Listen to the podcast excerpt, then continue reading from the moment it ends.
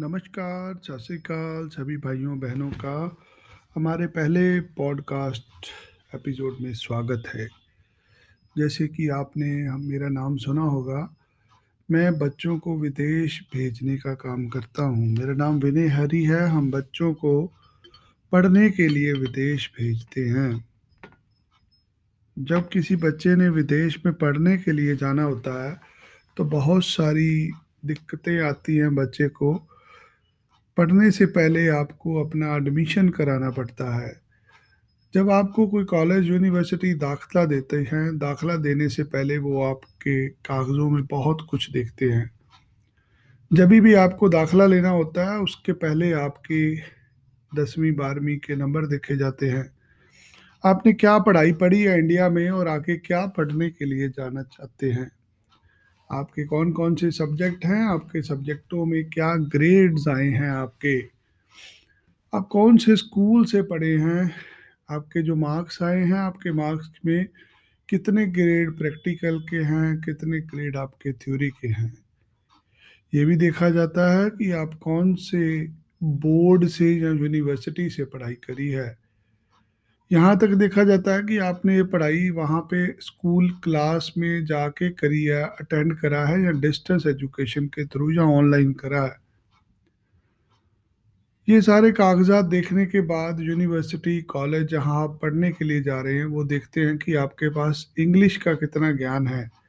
क्योंकि विदेशों में जो पढ़ाई होती है, ये हिंदी, पंजाबी में या किसी इंडियन लैंग्वेज में ना होके, ये पढ़ाई इंग्लिश के अंदर होती है और बहुत सब बहुत बार ऐसे हुआ है कि बच्चों को ये इंग्लिश में बोलना नहीं आता या पढ़ना नहीं आता। आज के समय में बहुत सारे लोग बाहर पढ़ने के लिए जब जाना होता है, उनको पहले इंग्लिश सीखनी पड़ती है। इंग्लिश सीखना मतलब ये चार तरह चार एग्ज़ाम होते हैं। चार एग्ज़ाम दे के आपको पता चलता है कि आपको कितनी इंग्लिश आती है। ये चारों एग्ज़ाम इंग्लिश के होते हैं। इसमें सबसे पहला एग्ज़ाम होता है सुनने का, लिसनिंग का। आपको आपके कानों से सुनाया जाता है कि दो लोग इंग्लिश में बात कर रहे हैं। आपको ये बताना है कि अंग्रेज़ी में उन बच्चों ने या उन जोड़ों ने जो बोलने वाला था, बातचीत क्या हो रही थी। इसमें आपको नंबर मिलते हैं, सम टाइम ग्रेड्स मिलते हैं, सम टाइम पॉइंट्स मिलते हैं, कई समय आपको बैंड दिए जाते हैं। जो अंग्रेज़ी का टेस्ट बहुत ज़्यादा आज की डेट में फ़ेमस है, उसको आयल्स का टेस्ट कहते हैं। लिसनिंग के बाद दूसरा जो मॉड्यूल होता है इसके अंदर जो दूसरा भाग होता है, वो होता है राइटिंग का। आपको कुछ समय लिखने के लिए बोला जाता है, आप कुछ एप्लीकेशन लिखते हैं, आपको कुछ पैराग्राफ दिए जाते हैं लिखने के लिए, आपको टॉपिक दिया जाता है।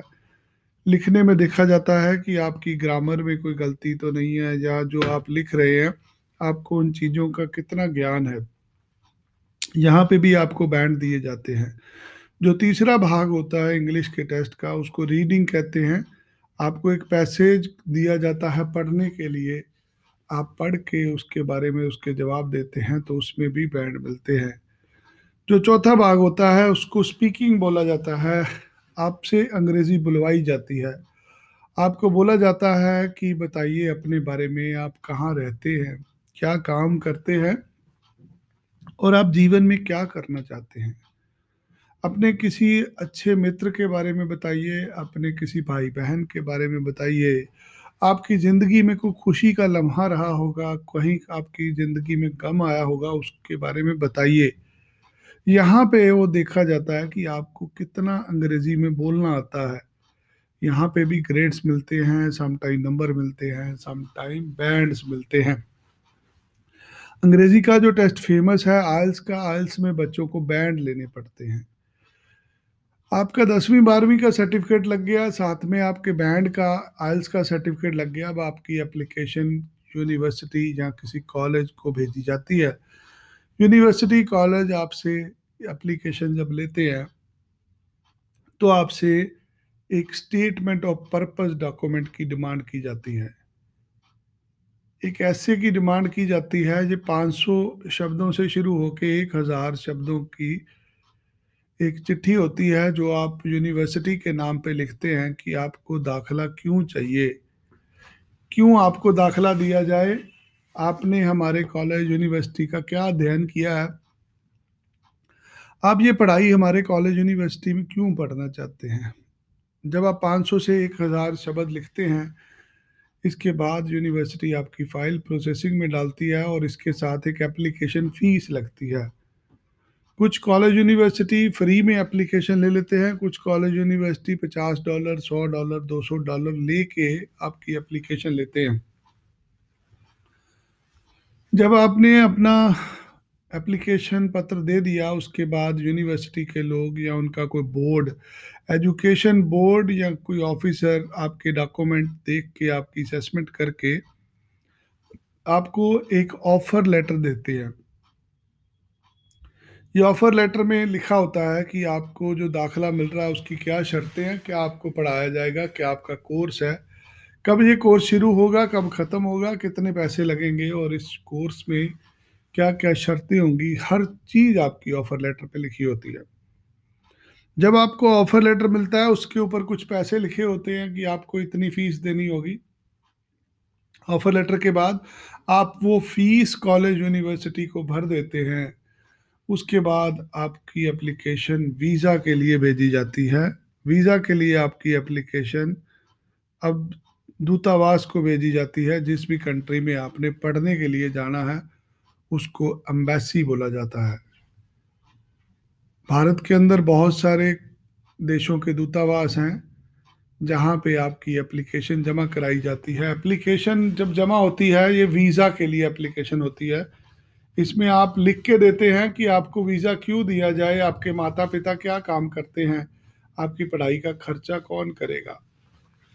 एप्लीकेशन फॉर्म भरे जाते हैं, आपकी माता पिता की आमदनी के प्रूफ साथ में लगते हैं और आपके पास जो उस यूनिवर्सिटी में आपने पैसा भरना है, जो वहाँ पे रोटी पानी का खर्चा है, जो लिविंग एक्सपेंस है, आपके पास कौन से बैंक में वो पैसे पड़े हैं बैंक के डॉक्यूमेंट साथ में लगते हैं। जब आप ये सारे दस्तावेज़ दूतावास को जमा करा देते हैं, दूतावास की फिर एक एप्लीकेशन फ़ीस होती है। जो पचास सौ डॉलर, दो सौ डॉलर, पाँच सौ डॉलर तक होती है। दूतावास ये सारे डॉक्यूमेंट रख के उसके बाद आपको मेडिकल की डिमांड भेजता है। फिर दूतावास द्वारा स्थित किए गए डॉक्टर के पास या हॉस्पिटल में जाके आप मेडिकल कराते हैं, जहाँ पे आपके शरीर का सारा मेडिकल होता है, देखा जाता है, आपको कोई बीमारी तो नहीं है। मेडिकल के बाद कुछ यूनिवर्सिटी, कुछ दूतावास आपको पुलिस क्लियरेंस लाने के लिए बोलते हैं कि आपका कोई क्रिमिनल रिकॉर्ड तो नहीं है। जब ये सारी प्रक्रिया पूरी हो जाती है, कुछ यूनिवर्सिटीज़ आपको इंटरव्यू के लिए बुलाती हैं। आप यूनिवर्सिटी ने जो आपको कागज़ दिए हैं, आप उसको पढ़ के दूतावास में जाते हैं। दूतावास में आपसे वही सवाल पूछे जाते हैं कि आपकी पढ़ाई कौन स्पॉन्सर कर रहा है, आपकी पढ़ाई के ऊपर खर्चा कौन करेगा? आपके घर में कितने जन हैं? आपके माता पिता क्या काम करते हैं? क्या उनको आमदनी है? और आप इस पढ़ाई के बाद क्या करेंगे? आपके पास कितनी ज़मीन जायदाद है? ये सारी चीज़ें देख के एक वीज़ा ऑफिसर डिसीज़न लेता है कि आपको वीज़ा दिया जाए या ना दिया जाए। वहाँ पे जो सबसे बड़ा फैक्टर देखा जाता है कि क्या आप पढ़ने के बाद वापस आएँगे?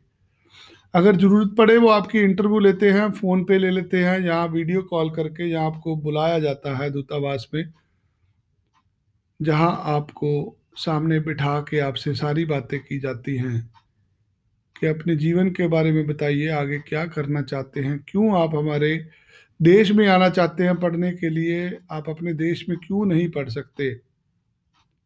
ऐसे तर्क वितर्क से आपकी इंटरव्यू ली जाती है, जिसमें एक ऑफिसर इस नतीजे तक पहुँचता है कि आप उनकी कंट्री में पढ़ने के लायक हैं या नहीं हैं। कहीं आपकी मंशा विदेश में जाके सेटल होने की तो नहीं है, काम करने की तो नहीं है। जब आपसे ये सारे सवाल पूछ लिए जाते हैं, एक ऑफिसर डिसीज़न ले लेता है, आपको वीज़ा देना है या नहीं देना। उसके बाद आपके पासपोर्ट के ऊपर वीज़ा लगा के आपको कोरियर किया जाता है पासपोर्ट पे वीज़ा लग के आपके घर पे आ जाता है। उसके बाद अपनी आप इंश्योरेंस कराते हैं, जहाज़ की टिकट लेते हैं और यूनिवर्सिटी कॉलेज से बात करते हैं कि कहाँ पे आपके रहने का इंतज़ाम किया गया है। फिर आप जहाज़ की टिकट लेके विदेश में चले जाते हैं। इस सारे कार्यक्रम के अंदर एक कंसल्टेंट का रोल होता है, आपकी एडमिशन करानी, आपका वीज़ा बनाना। अब यहाँ पे विदेश जाने वाले सारे बच्चों के नंबर अच्छे नहीं होते। सभी के माँ बाप के पास पैसे नहीं होते। सभी को अंग्रेज़ी का ज्ञान नहीं होता, हर किसी के अंदर कुछ ना कुछ त्रुटियाँ होती हैं। कुछ ना कुछ कमियाँ होती हैं, जिसकी वजह से एक इंसान, एक एजेंट को, एक कंसल्टेंट को हायर करता है। तो मेरा जो रोल शुरू होता है, हम लोग आपको जब मिलते हैं पहली बार, हम आपकी काउंसलिंग करते हैं, हम आपके बारे में ज्ञान लेते हैं। थोड़ा सा आपसे कुछ सवाल पूछ के कागज़ पे लिखता हूँ मैं। और मैं देखता हूँ कि जो पढ़ाई आपने करी है, जो माता पिता आपके चाहते हैं, जो आप जानना चाहते हैं, जो आपकी ज़िंदगी की मंशा है, क्या वो आपको Canada, Australia, New Zealand, Europe, England या वो कनाडा के अंदर आपको वो चीज़ें मिल पाएँगी? फिर हम इस नतीजे पर पहुँचते हैं कि आपको कौन से कॉलेज, यूनिवर्सिटी में दाखला दिलवाना है, जहाँ पे आपके पैसे जो आप खर्चना चाहते हैं, आपको उसका मूल्य मिले। एक कंसल्टेंट का काम होता है आपकी फ़ाइल बनाना वीज़ा के लिए। जब वीज़ा के लिए फ़ाइल बनाई जाती है उसमें बहुत सारी गलतियाँ हो जाती हैं। आपने गैप के दौरान क्या किया है? आपके कम नंबर आने की क्या वजह है? आपके आइल्स में बैंड क्यों है? आप, आप आपके माता पिता की आमदनी कम है आप विदेश क्यों जाना चाहते हैं? बहुत सारे सवाल एक ऑफिसर आपसे पूछ सकता है। ये सारी चीज़ों की जानकारी एक एजेंट को होती है जिसने आपकी फ़ाइल बनानी होती है। तो मेरा रोल होता है कि आपका अच्छी जगह दाखला हो जाए और उसी के ब्याह पे आपका वीज़ा लग जाए। एक डॉक्टर जिसके पास आप अपना इलाज कराने के लिए जाते हैं, सबसे पहले वो आपकी बीमारी देखता है, क्या हुई है? बीमारी के बाद वो आपका इलाज शुरू करते हैं, आपको ऐसी दवाइयाँ दी जाती हैं। पीने वाली दवाई दी जाती है, खाने वाली दवाई दी जाती है या आपको इंजेक्शन दिया जाता है, जिससे आपकी वो बीमारी ठीक हो जाए। इसी तरीके से हमारा व्यवसाय है, जहाँ पे हर एक इंसान के अंदर कोई ना कोई कमी होती है। हम उस कमी को दूर करके आपकी फ़ाइल दूतावास को भेजते हैं, जिसके बाद आपका वीज़ा लग जाता है और आप कनाडा में जाके पढ़ाई शुरू कर देते हैं। विदेशों में पढ़ाई का चलन चलन बहुत पुराना है। बहुत सारे लोग विद्वान पंडित जवाहरलाल नेहरू जी बाहर से पढ़ के आए, आज बहुत सारे ब्यूरोक्रेट्स बाहर से पढ़ के आ रहे हैं। अगर आप बाहर जाते हैं पढ़ने के लिए, आप बहुत कुछ सीखते हैं, जहाँ पे सौ पचास कंट्रियों से आए हुए लोगों के साथ मिल के आप रहते हैं। आपको पता चलता है कि जापानी लोग कैसे सोचते हैं, चाइना के लोग कैसे पढ़ते हैं, और मिडल ईस्ट के लोग क्या क्या तरीके से उनका खान पान होता है। आपको कल्चर मिलता है, आपको पता चलता है दुनिया कहाँ पे स्टैंड कर रही है और हम लोग कहाँ पे है। ऐसी सारी चीज़ों के लिए लोग विदेश में जाते हैं और मैं अक्सर लोगों को गाइड करता हूँ कि आप सबसे पहले देखिए आपका कारण क्या है विदेश जाने का।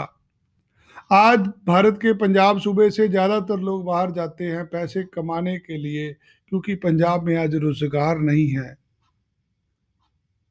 नौकरियाँ नहीं है, इसलिए लोग विदेश में जाते हैं, विदेश में जाके मेहनत मजदूरी करते हैं, कुछ समय काम करने के बाद वहाँ की नागरिकता हासिल कर लेते हैं और वहीं बस जाते हैं।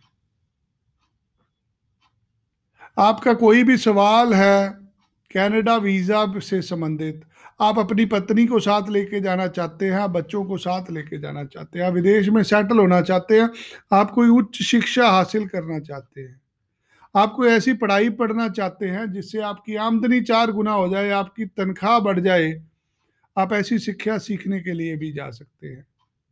किसी भी तरह की कोई भी विदेशी शिक्षा के लिए आपको कोई नॉलेज चाहिए, आप मेरे को संपर्क कर सकते हैं। मैं ऑलरेडी काफ़ी सोशल मीडिया के प्लेटफॉर्म पे अवेलेबल हूँ और मेरा नंबर मेरा फ़ोन नंबर मेरी ईमेल आईडी आपको आसानी से मिल जाएगी। ये मेरा पहला पॉडकास्ट है जिसपे मैं एपिसोड के ज़रिए आपको बता रहा हूँ कि कैसे आप विदेश में पढ़ने के लिए जा सकते हैं और पढ़ाई करते करते आप पैसा कमा सकते हैं और पैसा कमाते कमाते आप नागरिकता हासिल कर सकते हैं। अगर आपका भी कोई विदेश जाने से संबंधित कोई सवाल है, आप अमेरिका में जाके पढ़ना चाहते हैं, आप कनाडा में सेटल होना चाहते हैं, आप लंदन में जाके पढ़ना चाहते हैं, आप ऑस्ट्रेलिया, न्यूजीलैंड या किसी यूरोप की कंट्री में घूमने के लिए जाना चाहते हैं, कुछ कल्चर एक्सचेंज के लिए जाना चाहते हैं, कुछ सीखने के लिए जाना चाहते हैं, स्टडी वीज़ा से रिलेटेड, विदेश में पढ़ाई से रिलेटेड कोई भी सवाल है, आप मुझे संपर्क करिए। धन्यवाद।